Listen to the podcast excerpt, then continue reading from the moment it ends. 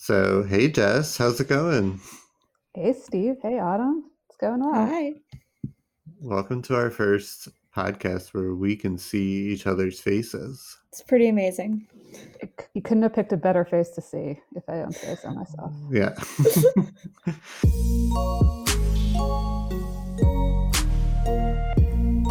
Hi, welcome to the show.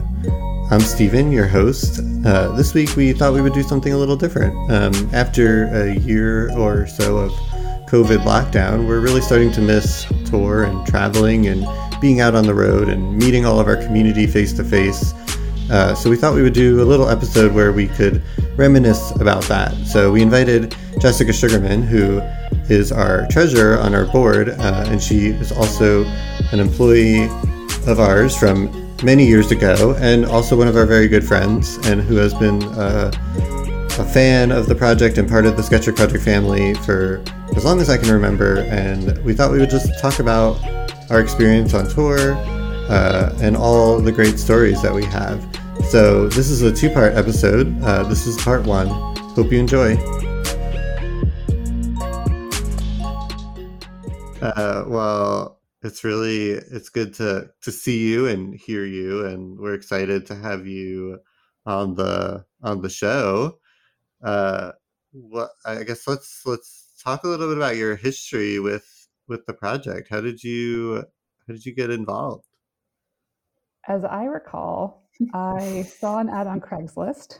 Oh my God. Um, as uh, maybe that is dating the project and myself as a source for looking for jobs, going to Craigslist. But uh, yeah. It was for an intern or a part-time help mailing sketchbooks. And at the time I was doing a lot of freelance kind of hustle stuff. I was pretty fresh out of undergrad, a couple years, and I was assisting artists and doing some freelance museum education, and you know, always looking for something extra. So I saw this ad, and it was it was to to help mail sketchbooks for the sketchbook project. And I just looked it up, and I was like, Library of Sketchbooks, Williamsburg, what is this? And just decided it sounded too cool to not try to be involved.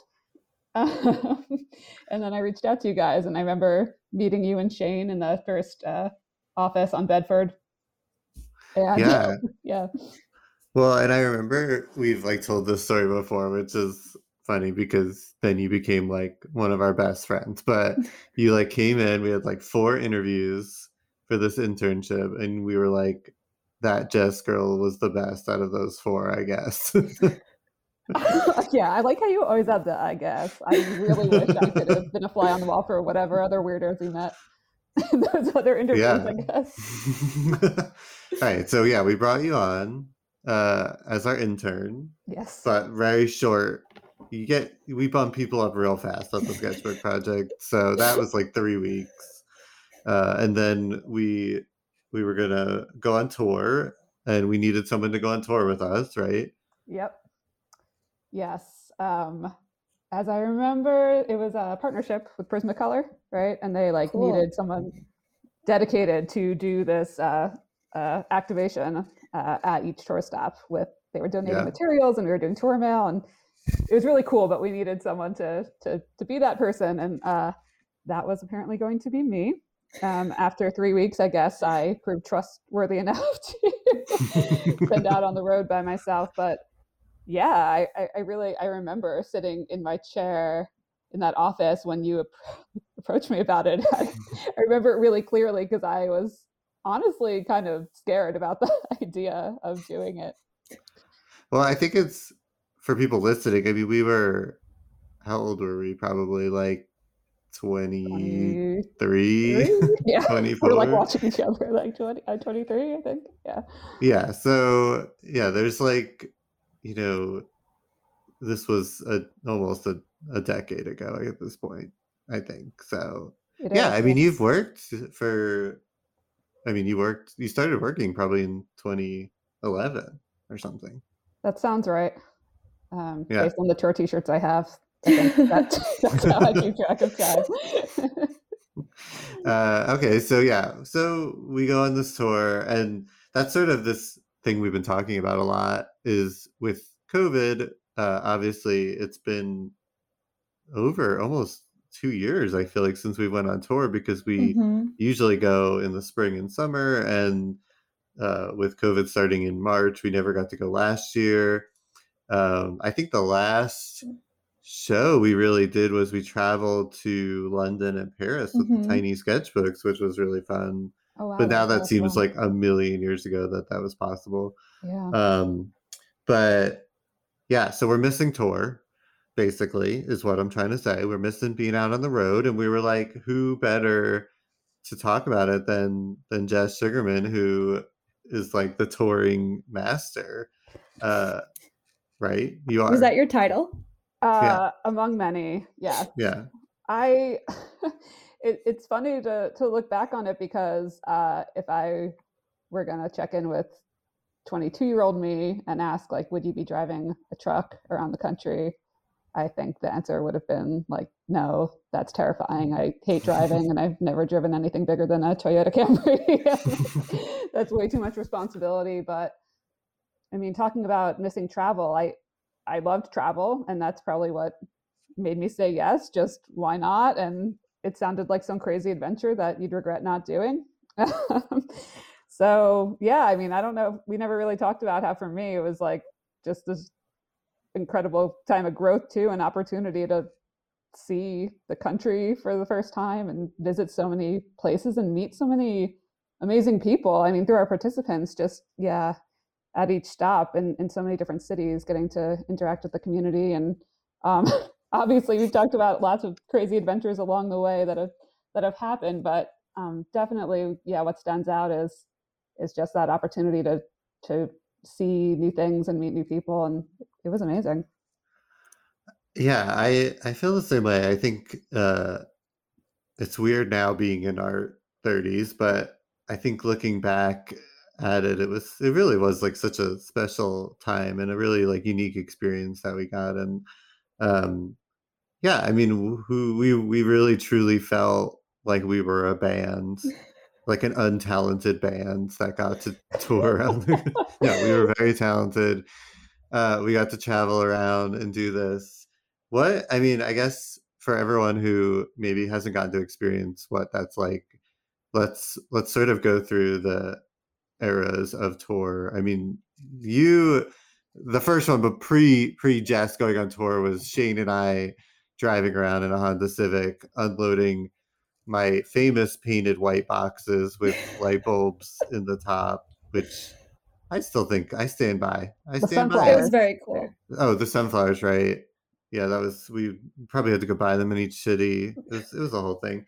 But then we've evolved a little bit, and, and starting in twenty eleven, when we had like nine thousand books in the tour, uh, that's sort of the time that Jess got involved. So, so yeah, we, we would, uh, load these guys up. Were you were you there when we the, the the Austin trip when all the books fell off, or was that pre your time? That was pre my time. Although my first tour did have the rolling bookshelves with the the cases, so I it was more of like a learn from our horrible disaster scenario and don't do this. But you should tell that story.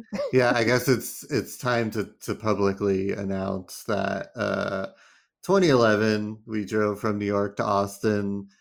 Uh, we had these rolling shelves, and we were like, oh, we don't need uh, anything to keep them on the shelf. Uh, that but, makes sense. Yeah. yeah, that makes sense. Uh, and so we got to Austin, and we opened the truck up, and uh, there were nine thousand books that had fallen off the shelf. And so those of you who, I would actually like to interview someone, if you were at that Austin show waiting in twenty eleven at the Austin Museum of Art, in the line that went around the corner for two, because we had to delay open for two hours because somehow seven of us managed to put nine thousand books back in order, which was pretty amazing. That's impressive. That's impressive, yeah. Uh, that's what happened, and we apologize, but you know, we yeah. learned from it. Uh, and and as Jess said, we she uh, she had round two, uh, version two, that apparently they stayed slightly more on the shelves, but not permanently. Well, I, it was actually really cool. I remember like talking about the evolution of like, we were always constantly upgrading, like with the sketchbook project. It wasn't like everything was overnight. It'd be always making something like a little bit better. And the shelves had, whoever built them, I know we had like a woodworker we worked with like yeah. developed this cool system where a piece of plexiglass like perfectly slotted into the shelves and like kept oh, all yeah. the books in place. So when we were driving around, they didn't fall out. It was pretty amazing. It was, yeah. I mean, there was like, and I think at this, it's hard to remember, but we felt really like super unique at the time because there was like not a million corporate like Winnebagos driving around the country doing pop-ups, and it felt really like special. And um I don't know, I think the world's in the past ten years, you've gotten so connected to everyone, but it felt really it felt really cool. I actually remember, I'm going back a tiny bit, but Shane and I on our, our first drive from we drove from Boston to Chicago nonstop. We were like driving to like the middle of the night, uh and the guy in Chicago just like canceled the show because he had emailed me and I didn't have service on my phone in the middle of Boston and Chicago, and I didn't see it. And he thought that we just like weren't coming. And so it's like, that's really dates us because we had to uh, stop at a rest stop to use Wi-Fi uh, to like write back to him. A hundred percent. I remember like half of the battle was just getting like the jetpack Wi-Fi things to work, because oh, all our shows God. require Wi-Fi. I don't know if, if people haven't visited. It works similar to the library where, you know, you get your library card and our system is all, you know, cataloged uh, on our website, and we, we need the internet to make it work. And sometimes it definitely did not. So. Remember like Vancouver, or Vancouver, uh, Toronto shows where we had to like then figure out how to make Well, I, didn't, I don't know why we, we've like managed to never figure this out before we got there. And then we're running with thirty minutes to go. We're like, where's the closest like telecommunications? Totally. Yeah, just figuring out Canadian uh, Wi-Fi and my gosh. Yeah. We definitely, I, I don't know how much you want me to admit that we winged a lot of things, but like you were saying, it, it was, it felt really exciting and new at the time, because it was, and we were figuring a lot of stuff out, and, and yeah. honestly a lot of it was our like crazy naive just let's try to do this attitude too, where I mean yeah should we take a few thousand sketchbooks on on tour and try to book these places that probably, you know, don't know who we are yet, and just just see how it goes and hope people show up. Okay. Yeah, well, and uh, it kind of brings me to the question of, I feel like we've talked about this before, but what was your experience like trying to get into Canada with the Library of Sketchbooks? Because I've had a few instances, but I'm curious what, because I don't know if we, well, we, we did do it to Vancouver together with Chris Huberger. Hopefully yes. Chris is really a big fan of this. I could see him being a fan of the podcast and listening. If you are listening, Chris, I miss you. We man. love you, Chris. Who's yeah. Chris? Chris was our original, like, librarian. He oh my gosh yeah I mean he was he was a master. yeah I we can't even I we would need a whole episode to describe Chris. uh but yeah so did you have you were you searched at the border? Oh, absolutely. I mean, it it like you said about being prepared, it's funny to think this like wouldn't happen, or that, you know, we wouldn't try to get some documentation to like talk about what we were doing, you know, as we approached the border.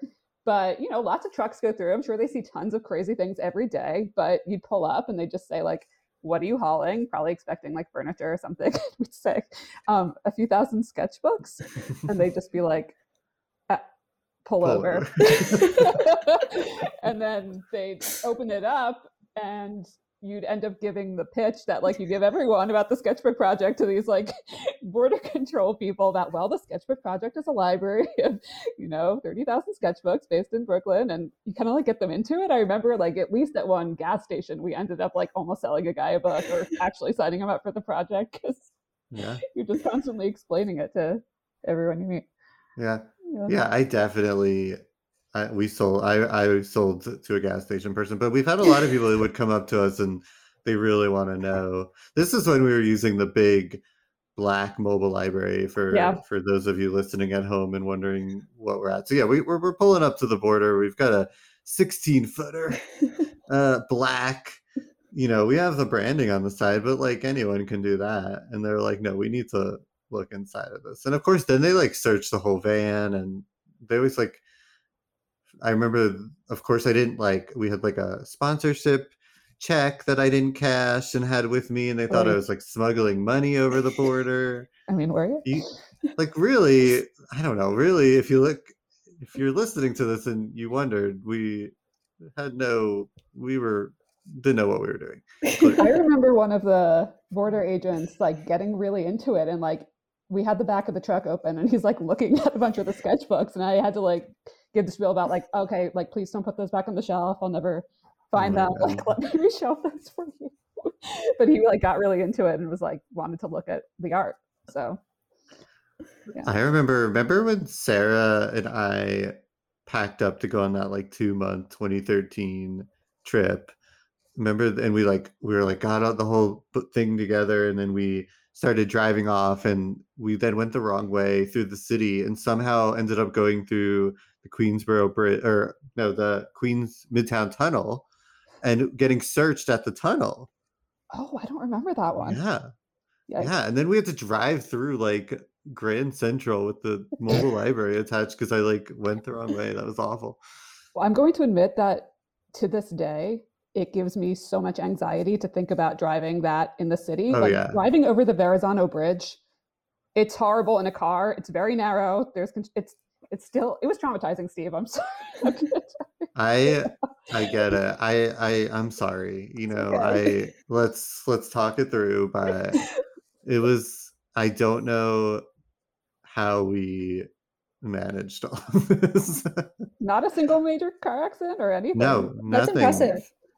All right. Well, let's, let's talk about yeah. the positives here. We're really yeah. like, I, I'm curious about like what, especially Jess, because you were saying like you grew a lot with this experience of tours. So what were a few of your favorite tour moments or like really memorable tour experiences?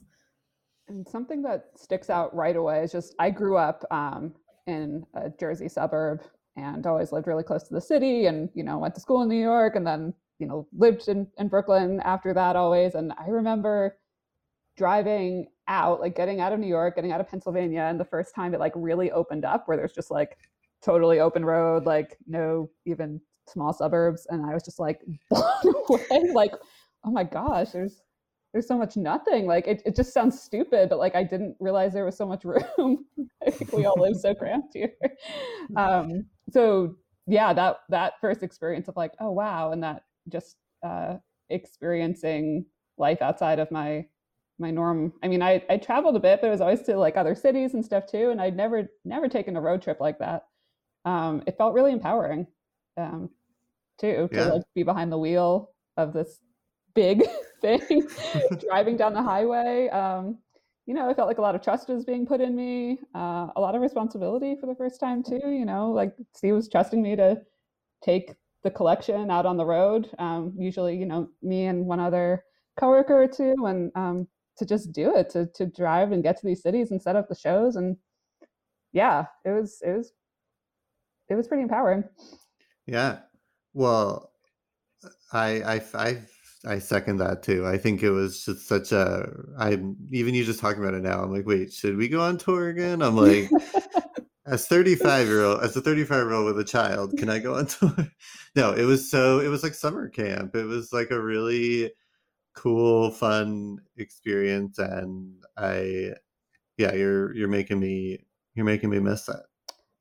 I learned how to pump gas on my very first tour stop. True. Two New Jerseyans here. That was like an experience for so us. Funny. I think it was with Chris and, and Eli where we pulled over at a rest stop and they ran in like, hey Jess, we're we're gonna use the bathroom, can you fill it up? And I was like, yeah. And then I just, I was literally watching someone else. I, I love that. And I did it. Yeah. That's the end of part one. If you want to hear more with my conversation with Jess Sugarman and all about our Sketchbook Project tour shenanigans, listen to the next episode. Thank you so much to Jess and Autumn. If you want to learn more, participate in the project, or make a donation, head to brooklyn art library dot org slash podcast. We'll see you next time.